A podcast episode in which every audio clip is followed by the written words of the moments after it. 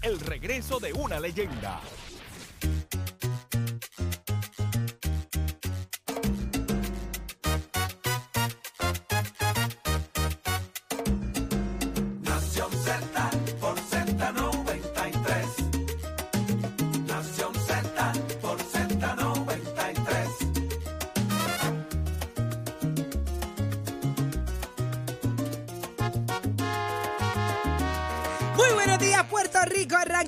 Z por Z93, 93.7 en San Juan, 93.3 en Ponce, 97.5 en Mayagüez. Todo Puerto Rico cubierto del mejor análisis, la buena información. Mire lo que usted quiere saber. Es aquí donde usted lo escucha porque hablamos como usted, como a usted le gusta y la cosa, mire cómo son. Saudi Rivera es quien le habla, junto a Jorge Suárez, Eddie López, Achero en los controles, Nicole como producción y aquí está el gran Pacheco que nos pone al tanto de todo lo que está pasando en Puerto Rico, el mundo, el tránsito, el tiempo. Mire que no hay para nadie, que es aquí en Nación Z. Buenos días Jorge, buenos días Eddie. Buenos días, Saudi. Buenos días, Eddie, Achero, Pacheco todo el equipo y Puerto Rico entero que ya está conectado a las 5 y 59 de la mañana con Nación Z, donde todo comienza desde el estudio Ismael Rivera de Z93, tu emisora nacional de la salsa, que ya vamos encaminados ese Día Nacional, señores. Así que usted pendiente de todo lo que viene por ahí. Mucho que ha ocurrido en las últimas horas, así que conectado todo el mundo en la aplicación La Música gratuita. Descárguela ahora mismo para que vea lo que pasa acá en los estudios. El podcast que está ahí para que lo revise. Mire, echen un ojito ahí lo que está en el podcast, que es el debate que se genera aquí diariamente y el análisis. Los amigos de Facebook, buenos días. Y ya mismito, ya mismito en el 787-622-0937 nos conectamos con usted para que nos dé su opinión de los diferentes temas que estemos discutiendo acá en Nación Z, donde todo comienza. Eddie López, buenos días. Buenos días, Jorge. Buenos días, Saudi. Buenos días Buen a todos los amigos que nos sintonizan dentro y fuera del país. Un privilegio estar con ustedes una nueva mañana de jueves, 9 de febrero del 2023. Muchas informaciones para ustedes en el día de hoy, inclusive las apuestas que se hacen aquí fuera del aire y los términos y condiciones de los compañeros. Eh, hablaremos de eso más adelante. Pero hágase La que, parte la que, de- la que. apuestas que ustedes pactan pues, fuera del aire. Dale, tírate ahora. Pero Eh, ese es mío, Orle, ¿qué hacemos con él, Orle? ¿Qué hacemos con Que él? Este, este abogado es una cosa. Este mano, abogado, este cosa, diablo. Hágase parte de nuestra Ay, conversación al Davis Advocate. 6220937, 6220937, también a través del Facebook Live y el app La Música para que vea todo lo que pasa desde nuestros estudios Ismael Rivera, aquí en la emisora nacional de la salsa te ríes. Lo importante es Z93. que usted no se trinque. Usted no se trinque y todo fluye, ¿viste? güey? Eddie, ¿cómo Nada puede hacer? nada que añadir, nada Nada, que por añadir. Con favor. vergüenza, bendito sea Dios. Cuidado cuando usted apueste, sepa. Ay, cuando usted apueste, tenga calma, no se deje llevar por las emociones. Que si es lindo, que si es linda y apuesto la vida. No, no, Sí. tenga Sea- cuidado. Sea como, sea como Eddie, que él ha puesto otras cosas y siempre está perdiendo y le deja. Eddie, No, pero eso no, eso no, eso no. Ay, cuidado cuando Tiene una pendiente por ahí para el Super Bowl. Al Super Bowl, esa ¿Qué? ¿Tú estás el apostando? pote.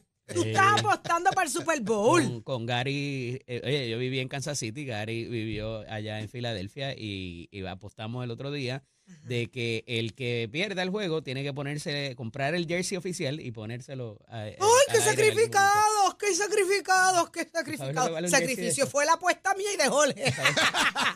Sí, no, eso. Cosas duelen. Eso es el bravo. Es una, Eso es una es el apuesta con consecuencia.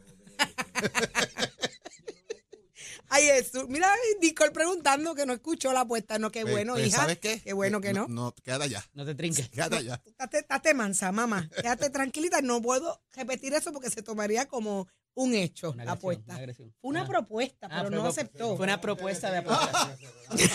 Él no la aceptó. Ajá. Mire, cuide, cuídelo todo. Cuide todo, cuide todo. Óigame, un programazo es lo que tenemos preparado en, en el día de hoy. Hoy conversamos con el alcalde de Villalba, Luis Javier Hernández, quien ayer radicó su candidatura a la presidencia del Partido Popular Democrático y allí pasaron cosas interesantes. Eh, hablamos con él hoy, discutimos qué fue lo que allí pasó, Eddie, y en el análisis del día. Como todos los jueves, está con nosotros nuestro experto en comunicaciones, Dani Hernández, y el ex senador Nelson Cruz.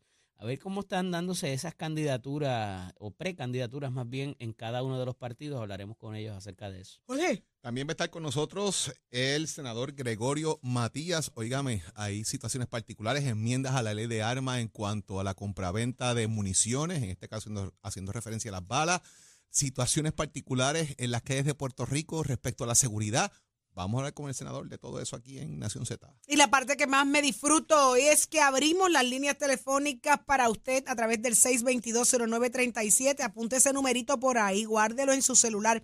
Nación Z, 6220937. Ya más adelante le explicamos de qué vamos a estar hablando porque su opinión es importante para nosotros y recuerde siempre que es aquí donde le subimos el volumen a su voz, a la voz del pueblo. Pero ¿qué está pasando en Puerto Rico y el mundo? Ya está listo Pacheco. Adelante. Buenos días Puerto Rico, soy Emanuel Pacheco Rivera informando para Nación Z en los titulares.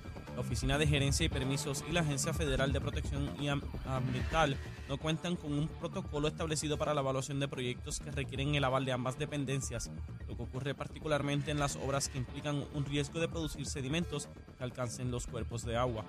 Otra parte, la ley de armas se convirtió en eje de controversia luego de que una investigación policíaca que se extendió por 18 meses revelara la estrecha relación entre vendedores de armas ilegales y municiones adquiridas en armerías por personas con licencia de portación. Rafael Freites, comisionado del negociado de investigaciones, informó al hallazgo el pasado martes, mientras ofrecía detalles del operativo que desemboncó el arresto de 25 personas, incluyendo dos individuos que tenían licencia para portar armas y expediente criminal limpio. Hasta aquí los titulares, les informó Emanuel Pacheco Rivera. Yo les espero en mi próxima intervención aquí en Nación Z, que usted sintoniza por la emisora nacional de la salsa Z93. Estás, estás con el habla música y Z93 en Nación Z. Ya estamos de regreso en Nación Z, señores. Muchas, muchas cosas pasando. Vamos al análisis de las portadas de inmediato. Jorge, Eddie gobernador lleva semanas haciendo repaso de todo lo que han estado haciendo y qué es lo que busca, ¿verdad? Yo entiendo que es como a modo de mensaje de logro. ¿Qué está pasando? Bueno, que, que, que, Jennifer lo va a retar. Eso es lo que pasa. esto es bien sencillo. esto es, una, esto es una respuesta a una acción. O sea, si usted ve que hay una posibilidad de que la comisión residente rete al gobernador de Puerto Rico a la candidatura eventual de la gobernación, pues, pero Pierluisi, si usted se da cuenta, las últimas dos semanas está en la calle todos los días, inaugurando cosas, primeras piedras, dando chavos, en hoteles, en carreteras, en puentes, hasta en cumpleaños y en divorcios. Ha estado en todo el mm. gobernador, buscando tal relevancia a su presencia, de que está en todos lados, de que está haciendo de todo.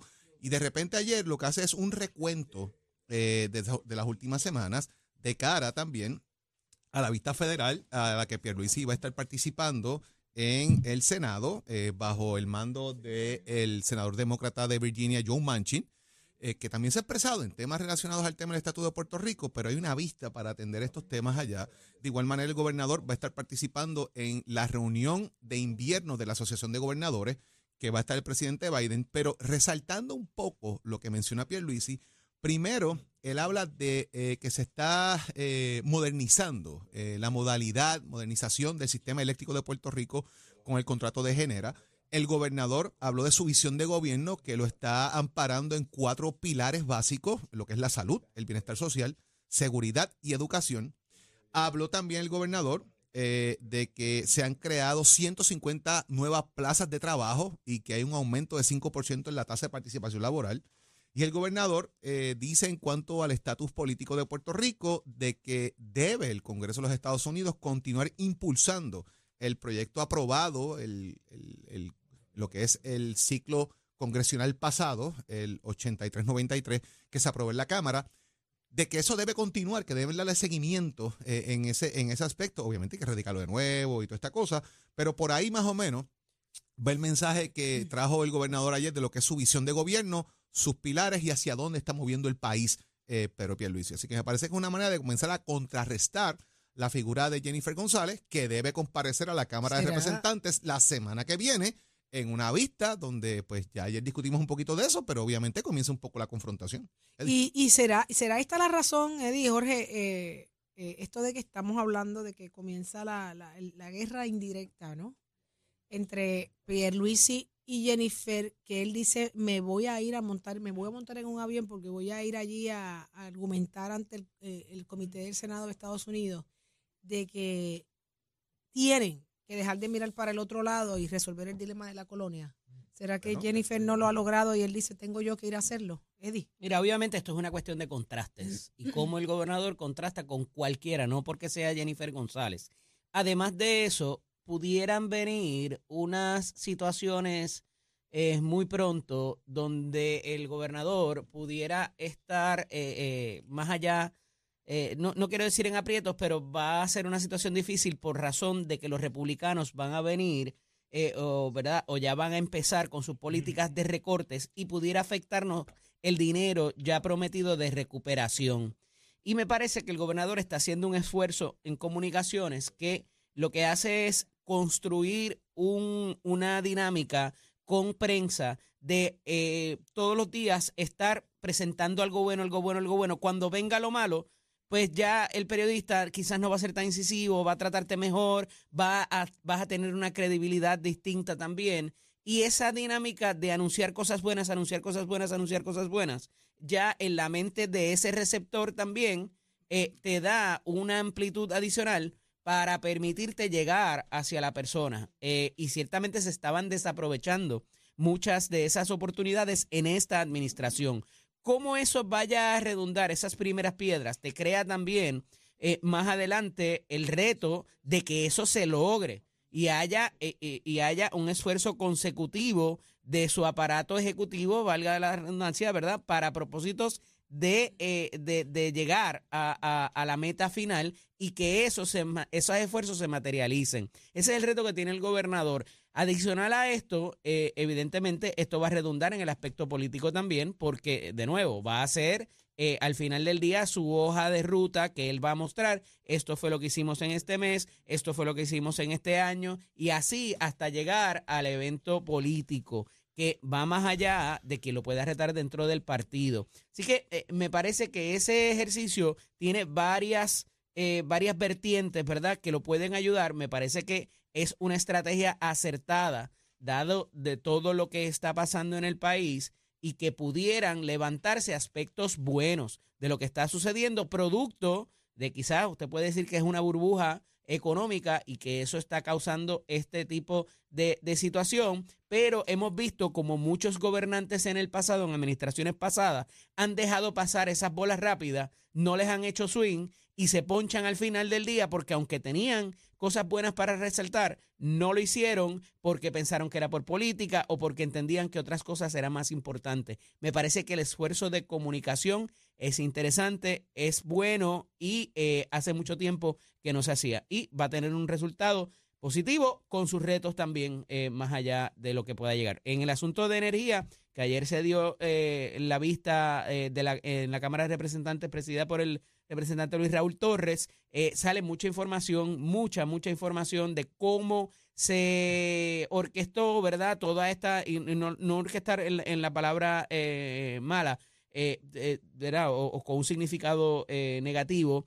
pero más bien cómo se llevaron a cabo los procesos de la APP y se está atendiendo mucho más, se está dando mucha más información de lo que teníamos cuando se hizo el de Luma.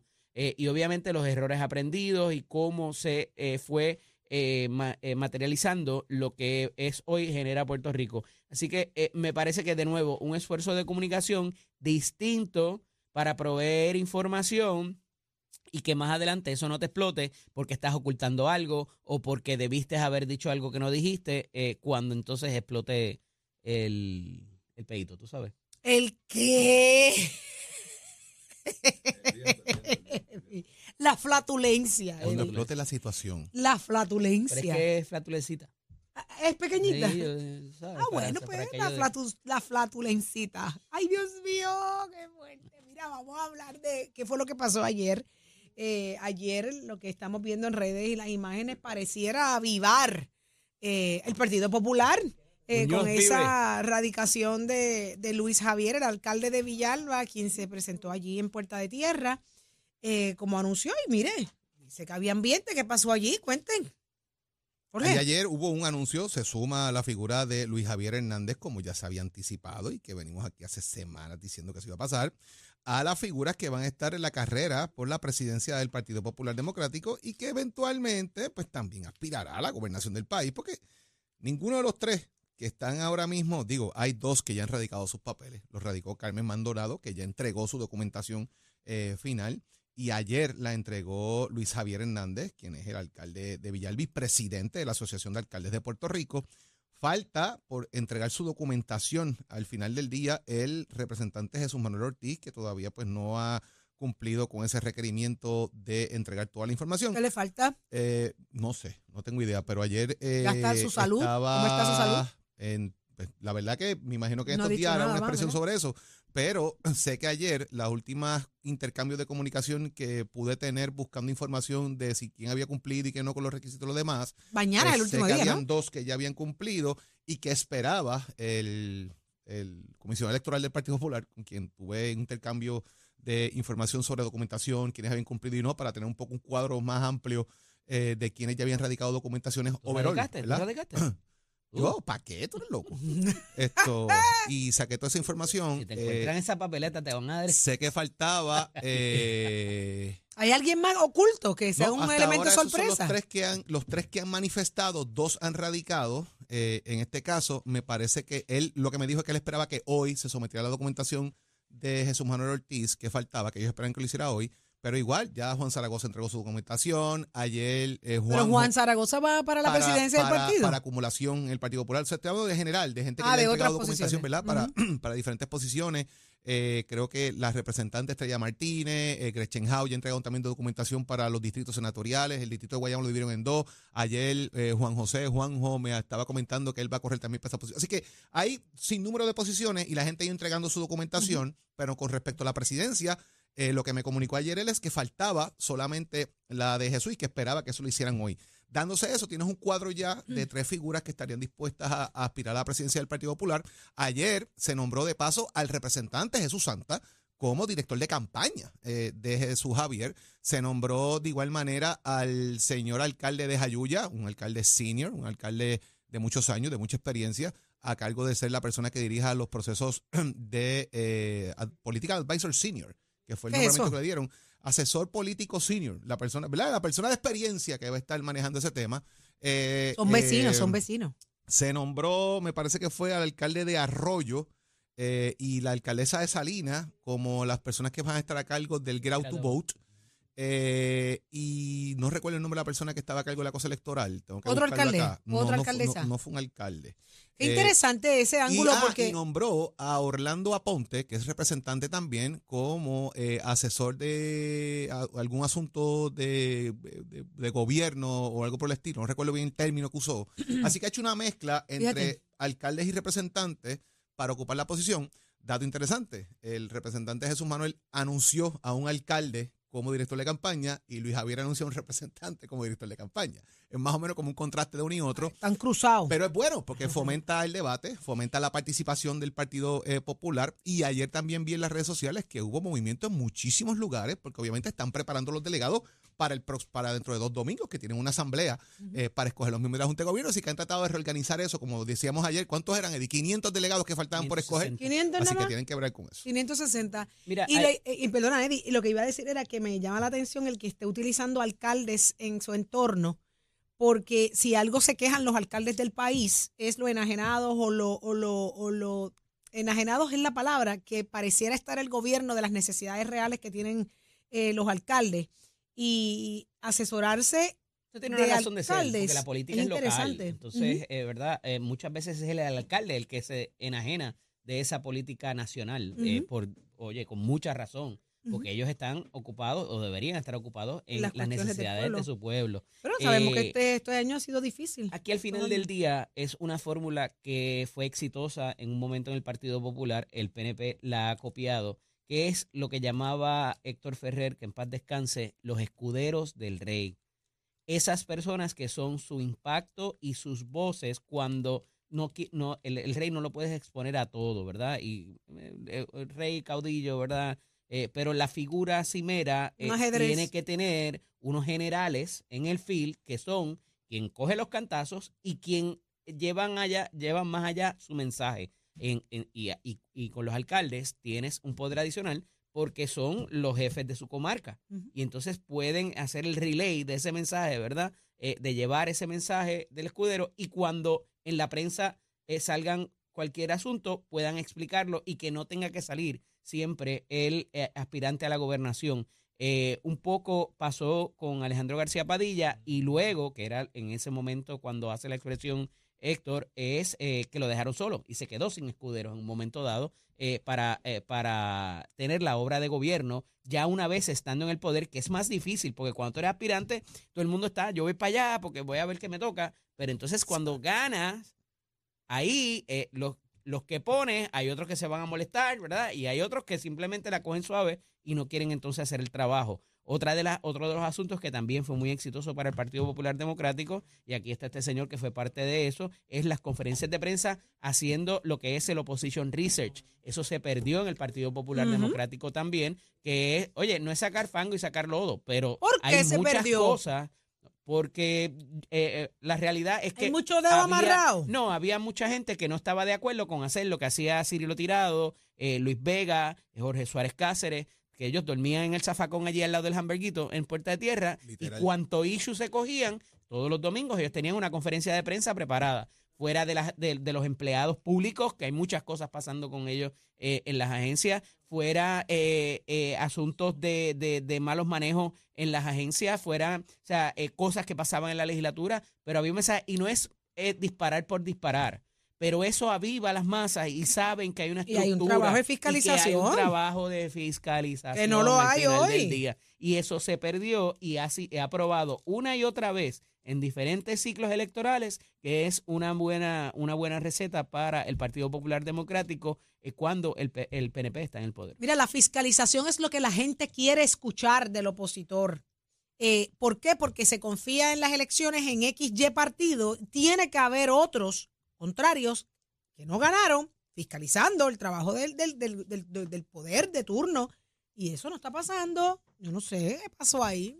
Yo, venimos con más. Muchas pendiente, cosas. muchas cosas. Venimos con más. Esto es Nación Z, pero ya está listo Tato Hernández porque somos deporte. ¿Qué pasó con Puerto Rico anoche? Ay, mi madre, muy buenos días para todos, saludos por allá. Así que ya usted Te digo triste, te digo pues, triste.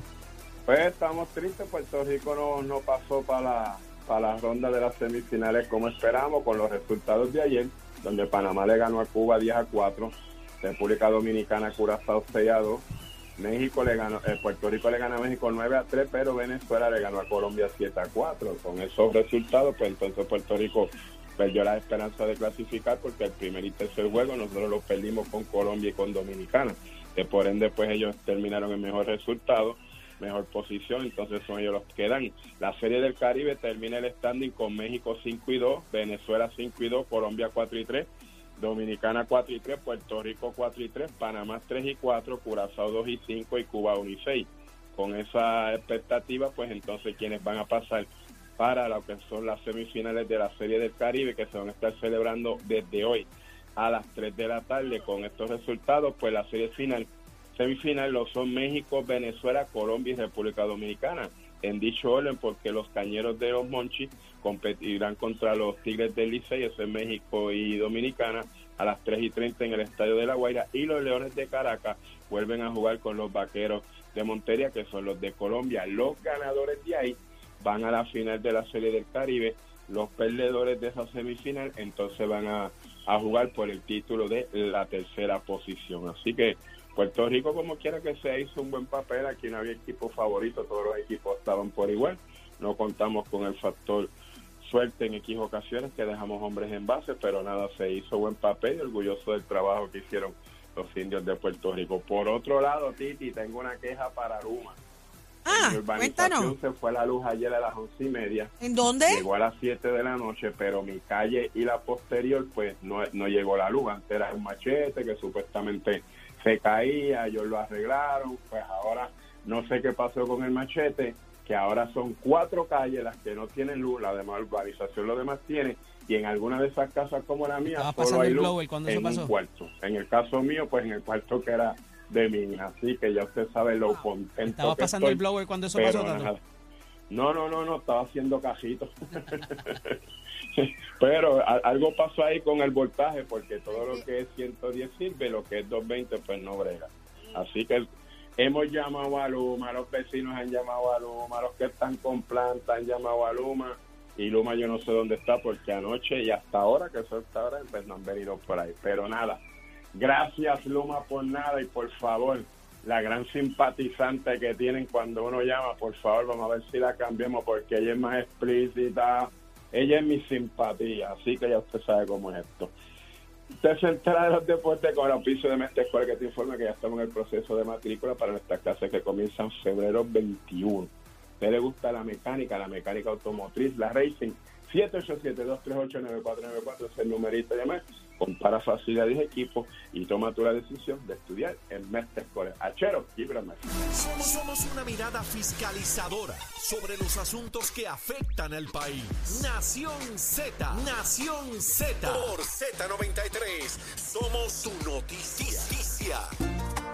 Y ya está con nosotros Lari Emil Alicea, el presidente del Colegio de Trabajadores Sociales. Muy buenos días, Lari Emil. Día, presidente. Buenos días, buenos días, qué bueno saludarles a todos. Gracias por estar con nosotros una semana más. Lari Emil, hoy es un día muy importante. El proyecto 894 se estará atendiendo en el Senado para mejores condiciones de trabajo y salarios para los trabajadores sociales. ¿Cuál es la expectativa? ¿Qué debe ocurrir? ¿En manos de quién y de quiénes está esta gran oportunidad? Pues mira, este proyecto es el 894 del Senado y este proyecto se aprobó en la Comisión de Hacienda, ¿verdad? Hay un informe positivo en la Comisión de Hacienda y hoy pasa al Pleno del Senado para, para su aprobación, ¿sabes? Ya está en calendario de votación, eh, nosotros tuvimos acceso al calendario de, de hoy de votación y este proyecto lo que va a establecer es que los trabajadores y trabajadoras sociales con bachillerato cobrarían un mínimo de 3.989 dólares al mes los de maestría cobrarían 4.232 y los de doctorado cobrarían 4.800. Este proyecto lo que establece es justicia salarial para los profesionales del trabajo social, algo sumamente importante, como hemos hablado en otras ocasiones, Saudi. El gobierno no está reclutando trabajadores sociales porque se están, este, no- nadie quiere trabajar con los salarios que tiene, se están yendo de Puerto Rico, eh, los que los que tienen se están yendo para trabajar a, a que les pagan mucho más. eh, y, Mientras y tanto, las crisis sociales en aumento, en aumento, en aumento. Claro, Saudi, mira, un trabajador o una trabajadora social en Nueva York, cuando entra a investigar maltrato por primera vez, empieza 50 mil dólares al año. Wow. Eh, y entonces nosotros no podemos competir con los salarios que están pagando en Estados Unidos. ¿Y qué nosotros hicimos? Nosotros hicimos un estudio de cuáles son las medias de salario en Puerto Rico vis a vis las que están en Estados Unidos, porque son los que nos están llevando, los trabajadores sociales. Inclusive en las universidades van y los reclutan y ya cuando se gradúan están montados en un avión para irse fuera de Puerto Rico. Y, y entonces estamos elaborando estas escalas salariales que son competitivas con las que están en Estados Unidos, todavía no las alcanzan, son competitivas para evitar que nuestros profesionales se vayan. La gente no quiere ir para allá a pasar frío, la gente quiere quedarse aquí, eh, disfrutar nuestras playas, disfrutar la isla y aparte colaborar con un país que necesita el trabajo social para poder eh, atender las desigualdades sociales que existe en el país, trabajar con las poblaciones vulnerabilizadas, trabajar en casos de violencia doméstica, trabajar con nuestros viejos, trabajar con nuestra niñez, trabajar con la gente de vivienda pública, que ahí estamos también, los profesionales que hacen las evaluaciones en los tribunales, este, que los tribunales necesitan de, un- de una plantilla de trabajadores sociales, hay tribunales como Bayamón, que tienen 20 trabajadores sociales allí este, y trabajadoras sociales trabajando, y este proyecto viene a hacerle esa justicia salarial que es tan importante a nuestros colegas, y nosotros eh, hay, hay, hay, hay como un ambiente allí de que no, de que viene un plan de reclasificación, no, que esto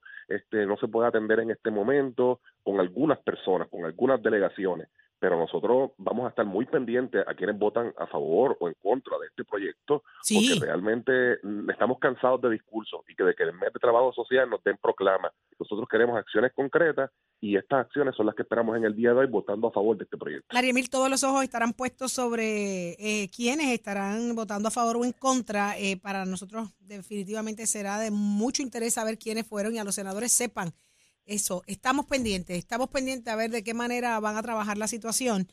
Eh, hay una necesidad crasa, eh, de ambas partes, a nivel social y a nivel laboral, para enfrentar los problemas y las crisis que, que tiene el país. Y nuestros trabajadores sociales merecen justicia, porque a, raíz de eso, a través de eso, vamos a ver grandes logros y, una sana convivencia. Y, y donde está el problema, se va a enfrentar. Así que, eh, Lariemil, estamos pendientes. Déjanos saber, por favor, cómo transcurre el día. Claro de que sí. Le- le- Les voy a enviar la lista de votación. Fuerte Por abrazo. favor, pero a las millas. Pero eso es, mira, ellos votando y yo recibiendo esa lista, por favor.